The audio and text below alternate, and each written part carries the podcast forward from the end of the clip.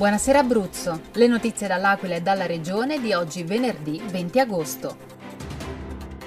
Vaccini per tutti senza prenotazione. Da domani nell'intera provincia dell'Aquila sarà possibile vaccinarsi anche per tutti i turisti in città e nel circondario.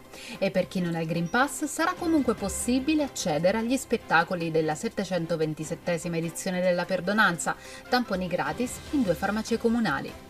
Intanto l'Aquila si prepara alla Perdonanza 2021. I grandi eventi comodamente seduti ai tavoli del centro. Arrivano i maxi schermi. L'intervista al coordinatore del Comitato Perdonanza, Raffaele Daniele. E intanto ripartono le prenotazioni per il concerto di Max Pezzali previsto per il 26 agosto.